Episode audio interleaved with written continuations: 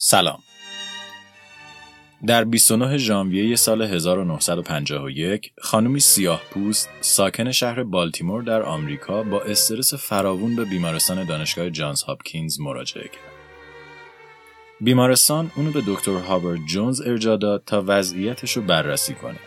بعد از بررسی دکتر جونز تشخیص داد که اون بیمار به سرطان دهانی رحم دچار شده.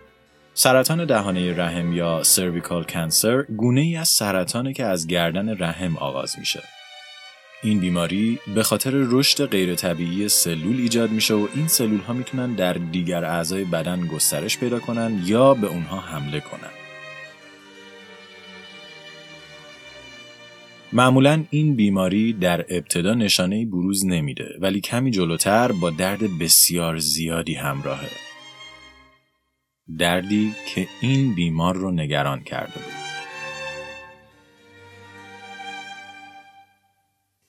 دکتر جونز می‌دونست که درمانی برای این خانم وجود نداره ولی برای اطمینان بیشتر بخشی از سلول های توموری این خانم رو برای مطالعه نمونه برداری کرد. اون این نمونه رو به دکتر جورج گای متخصص آزمایشگاه جانز هاپکینز داد که بررسی کنه. گای برای درمان این تومور به نتیجه ای نرسید ولی با خودش فکر کرد که شاید بتونه از این سلول ها برای یک تست دیگه استفاده کنه. دکتر گای چندین سال بود که داشت روی پروژه شخصی کار می‌کرد. ایده برای بهبود فرایند داروسازی و مقابله با بیماری های لاعلاج. ایده گای این بود که اگه بشه سلول های انسانی رو خارج از بدن پرورش داد میشه بستر خیلی مناسبی برای مطالعات پژوهشی و دارویی درست کرد و از تست مستقیم دارو روی انسان جلوگیری کرد. البته اون تا حالا هیچ نتیجه ای از کارش نگرفته بود. سلول های معمولی بدن در حالت عادی حدود 50 بار تکثیر میشن و بعد در فرایندی که اپاپتوسیس نام داره از بین میرن. دلیل این کنترل درونی هم جلوگیری از جهش های ژنتیکی نامناسبه که معمولا در تکثیرهای بالا درون دی سلول اتفاق میافته. یعنی این پنجاه بار در حقیقت ذریب اطمینانیه که سلول همونی که هست رو تولید کنه و یهو به یه چیز جدید تبدیل نشه.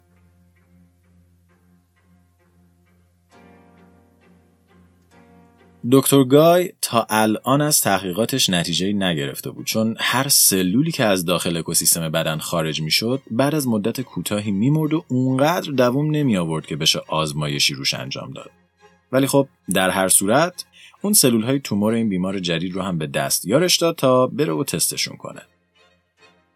دستیار آقای گای هم که بدتر از خودش از نتیجه کار مطمئن بود با بیعلاقگی سلول ها رو توی یک ظرف گذاشت کمی ماده غذایی براشون تهیه کرد و رفت خونش.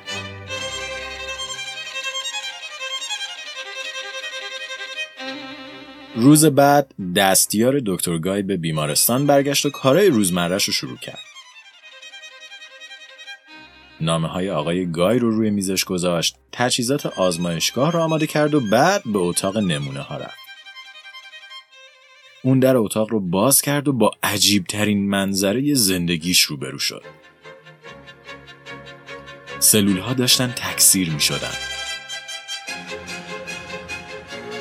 سلول ها از روز گذشته تقریبا دو برابر شده بودن. اون دوان دوان رفت و دکتر گای رو پیدا کرد و سلول ها رو بهش نشون داد. اونا مخزن رو بزرگتر کردن تا سلول ها بتونن بیشتر تکثیر بشن و سلول ها بیشتر شدن. اونها هر روز دو برابر می شدند و با سرعتی باور نکردنی در حال رشد بودن. دکتر گای یک معجزه رو کشف کرده بود. اون اسم این سلول ها رو گذاشت سلول های هیلا. اسمی عجیب که هیچ کس دلیل انتخابش رو نمی‌دونست. دکتر گای می‌تونست با ثبت این سلول ها و فروش اونها پول خیلی زیادی در بیاره ولی اون این کار رو نکرد و بجاش این سلول ها رو به صورت رایگان به بسیاری از آزمایشگاه های جهان فرستاد تا در تحقیقات علمی ازش استفاده بشه. مهمترین این تحقیقات در اون زمان تلاش برای پیدا کردن واکسنی برای بیماری پولیو یا همون فلج اطفال بود. فلج اطفال نوعی بیماری حاد ویروسیه که دستگاه گوارش رو در بعضی مواقع دستگاه عصبی مرکزی رو درگیر می‌کنه. این بیماری در اون زمان آسیب خیلی زیادی به کودکان وارد می‌کرد و باعث گرفتگی شدید ازولانی، شل شدن اندام در یک سمت بدن و در بعضی موارد فلج کامل می‌شد. به طوری که در دهه 50 چیزی حدود 500 هزار نفر به دلیل ابتلا به این بیماری یا فلج شدن یا جون خودشون رو از دست دادن.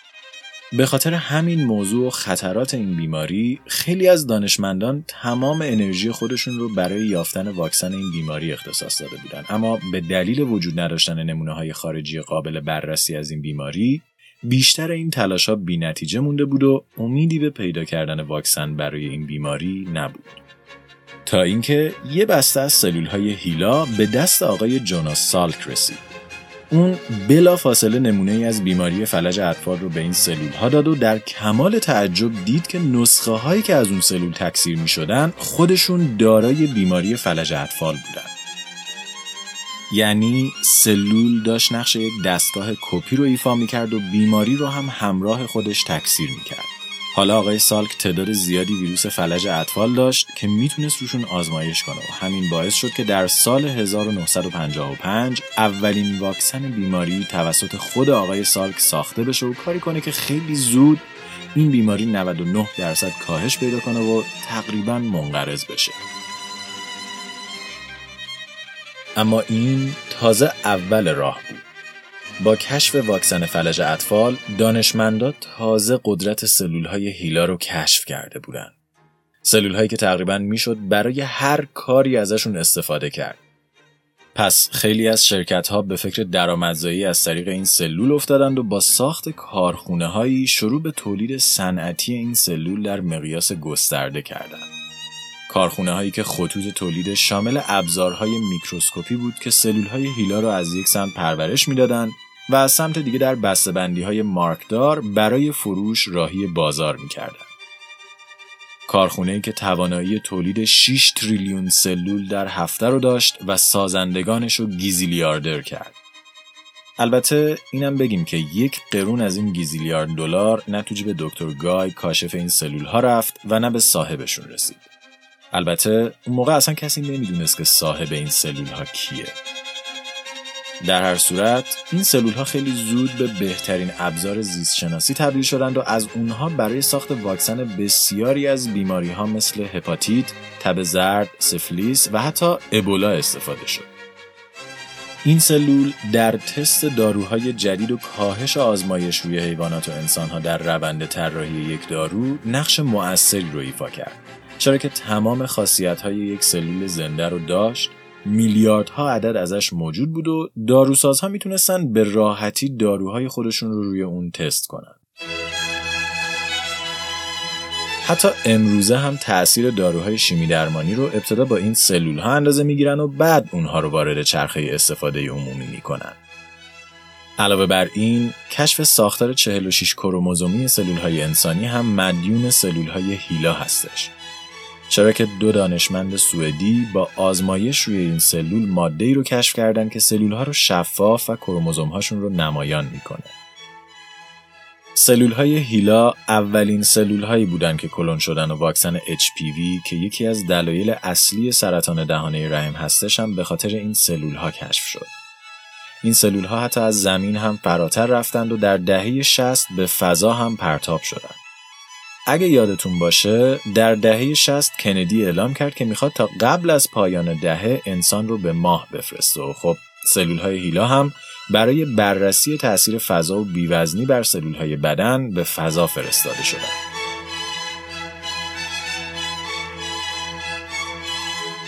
خلاصه که این سلول ها نقش زیادی رو در زیست شناسی و بیولوژی ایفا کردند و میشه اسمشون رو در تمامی مقاله های منتشر شده در این شاخه از علم مشاهده کرد. اما سوالی که پیش میاد اینه که چه چیزی این سلول رو اینقدر خاص می‌کنه و چرا این سلول می‌تونه اینقدر خوب خارج از بدن دووم بیاره و تکثیر بشه؟ خب تقریبا هیچ کس جواب این سوال رو نمی‌دونه. به طور کلی سلول های سرطانی قدرت تکثیر و تولید بیشتری نسبت به سلول های عادی دارن ولی خب حتی این سلول ها هم خارج از بدن اونقدر دوام نمیارن و به خاطر همین قدرت دوام بالای سلول های هیلا یکی از عجیبترین رازهای دنیای علمه. البته قدرت دوام این سلول ها بعد از مدتی برای تولید کنندگانش مشکل ساز شد.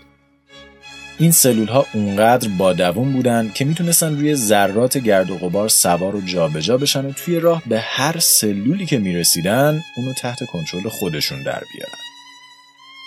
به همین خاطر نگه داشتن آمار اینکه چه سلول های هیلا هستن و چه سلول هایی نیستن کار مشکلی شده بود. تا اینکه در اواخر دهه 60 یک دانشمند راه حلی رو برای این مشکل طراحی کرد. اون یه تست ژنتیکی ساخت تا با انجام اون روی هر سلول محققا بفهمن که این یک سلول هیلا هست یا نه. این تست با کمک مارکرهای ژنتیکی انجام می شد و همین مارکرهای ژنتیکی باعث شدن که هویت صاحب اصلی سلول های هیلا بعد از گذر 20 سال بالاخره مشخص بشه.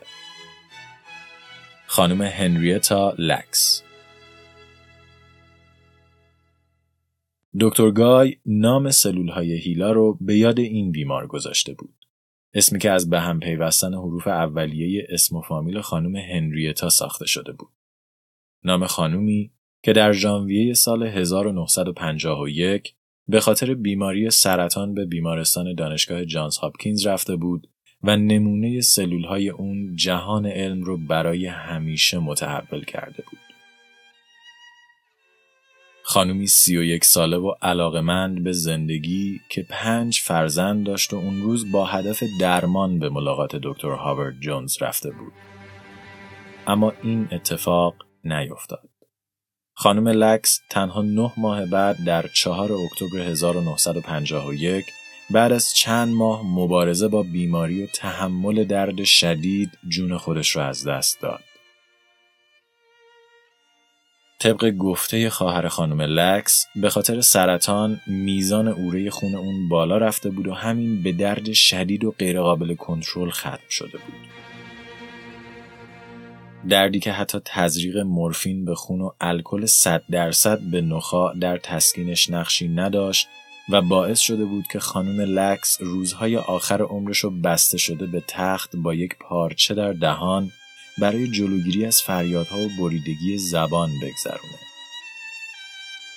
زندگی خانم لکس پایان خوشی نداشت ولی سلول های اون جهان علم رو برای همیشه تغییر دادند و هنوز که هنوزه دارن تغییرش میدن.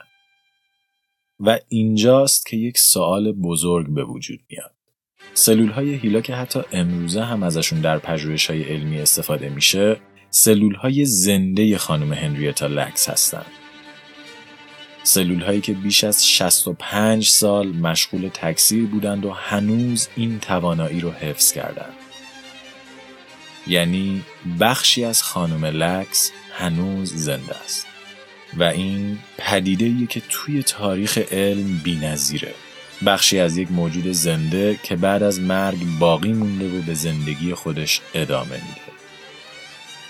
پس با این وجود آیا می‌تونیم بگیم که بخشی از خانم لکس همچنان زنده است و در قالب این سلول ها به نوعی جاودانگی رسیده؟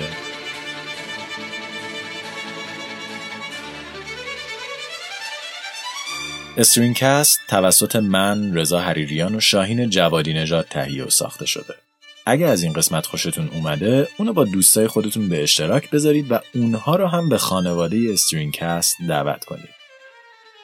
همچنین برای کسب اطلاعات بیشتر درباره پادکست و گوش دادن به اپیزودهای قبلی و اطلاع از انتشار اپیزودهای جدید می‌تونید به وبسایت ما مراجعه کنید یا ما رو در اینستاگرام، تلگرام، iTunes، SoundCloud، ناملیک، Castbox یا هر خراب شده ای که ازش پادکست می‌گیرید دنبال کنید. داستان خانم هنریتا لکس داستانی طولانی و تاثیرگذاره که ما خیلی خلاصه براتون تعریفش کردیم. اگه دوست دارید کل این داستان رو بدونید و از تمامی دستاوردهای عجیب علمی این سلول ها مطلع بشین توصیه می‌کنیم کتاب زندگی جاودانه هنریتا لکس نوشته ربکا سکلوت رو مطالعه کنید. کتابی که مدتها در صدر پرفروش های نیویورک تایمز بود و یکی از بهترین کتاب های علمی روایی که تا حالا نوشته شده. همچنین شبکه HBO هم فیلمی بر اساس همین کتاب رو با همین نام ساخته که می‌تونید اون رو هم ببینید. به جز این هم لطفا هر گونه انتقاد یا پیشنهادی که دارین رو برامون بفرستین. یا اگه ایده دارین که فکر می‌کنین می‌تونه به یه قسمت خوب تبدیل بشه با ما به اشتراک بگذارید. ما از شنیدن و خوندنشون خوشحال میشیم.